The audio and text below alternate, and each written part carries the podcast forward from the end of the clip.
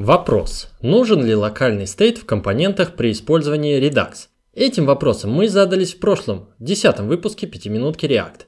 Судя по официальной документации и разобранным примерам, ответ таков, что локальный стейт в компонентах в Redux приложении это нормально. Вы можете использовать локальный стейт, а можете и не использовать, если вам так не нравится.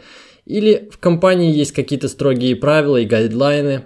Однако вернемся к этой теме еще ненадолго – Напомню, мы рассматривали пример с полем ввода input type text, в которое пользователь вводит сумму в рублях с копейками, число с десятичной точкой. Если мы хотим в Redux Store хранить нормализованное значение, то есть переменную типа float, тогда нам параллельно придется хранить и текущее строковое значение поля ввода. Где хранить строковое представление?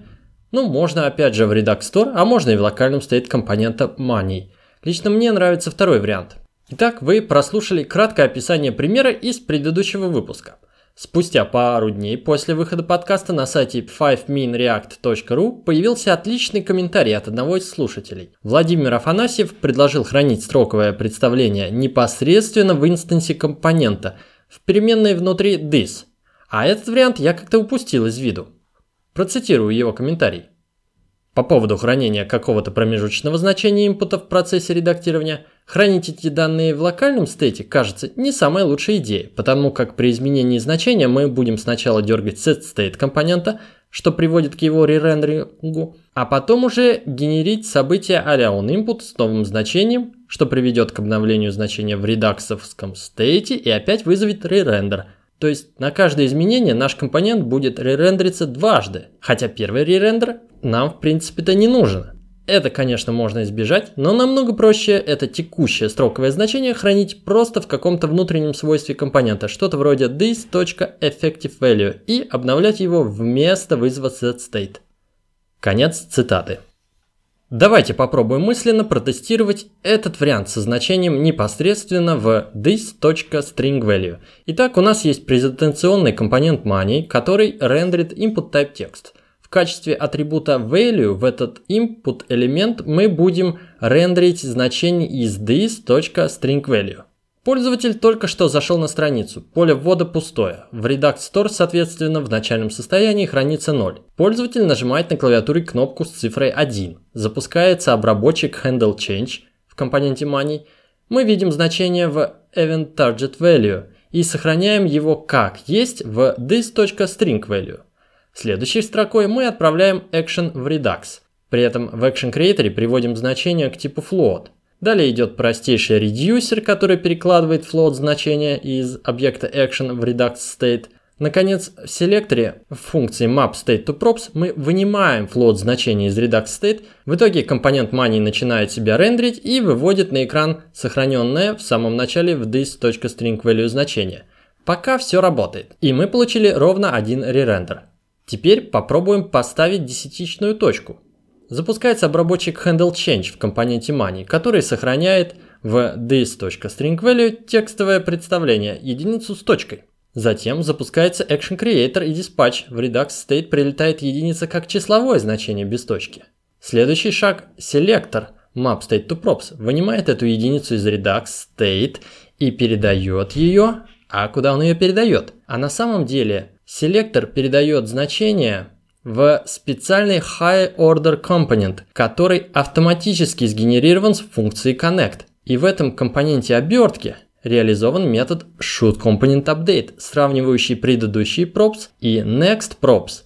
В нашем случае единица была, единица и осталась, поэтому ShootComponentUpdate возвращает false, рендер в компоненте обертки не запускается, а значит и не происходит рендер всех дочерних компонентов. В нашем случае дочерним является money. Получили баг. Пользователь опять не может ввести десятичную точку. Если заглянуть внутрь компонента money, мы успешно сохранили текстовое представление в this.stringValue, но одного лишь обновления этой внутренней переменной в инстансе компонента само по себе недостаточно, чтобы перезапустить процедуру рендера. И Redux ее не запускает, так как нормализованное float значение не поменялось. Чтобы исправить этот баг, сразу после присваивания нового введенного пользователем значения в this.stringValue нам придется дополнительно вызвать this.forceUpdate. И по сути мы переизобрели механизм setState. Посудите сами. Сохраняем значение в некоторую переменную, а затем сразу же вызываем force update, чтобы React запустил механизм ререндера. А не будет ли теперь двойного ререндера, когда значение успешно поменялось в Redux Store? В своем комментарии к подкасту Владимир именно этим аргументировал отказ от setState, опасаясь, что при его использовании произойдет двойной ререндер. Первый рендер непосредственно из-за вызова setState, а второй, когда придет обновленное значение из Redux. Но на самом деле это не так. Стандартная функция setState в React достаточно хитрая, и в нашем случае она не запустит механизм рендера сразу после вызова, а отложит его на потом. React просто запомнит, что в этом компоненте состояние поменялось и надо бы его перерисовать. Сделано это в первую очередь по соображениям производительности, чтобы мы могли вызвать setState несколько раз.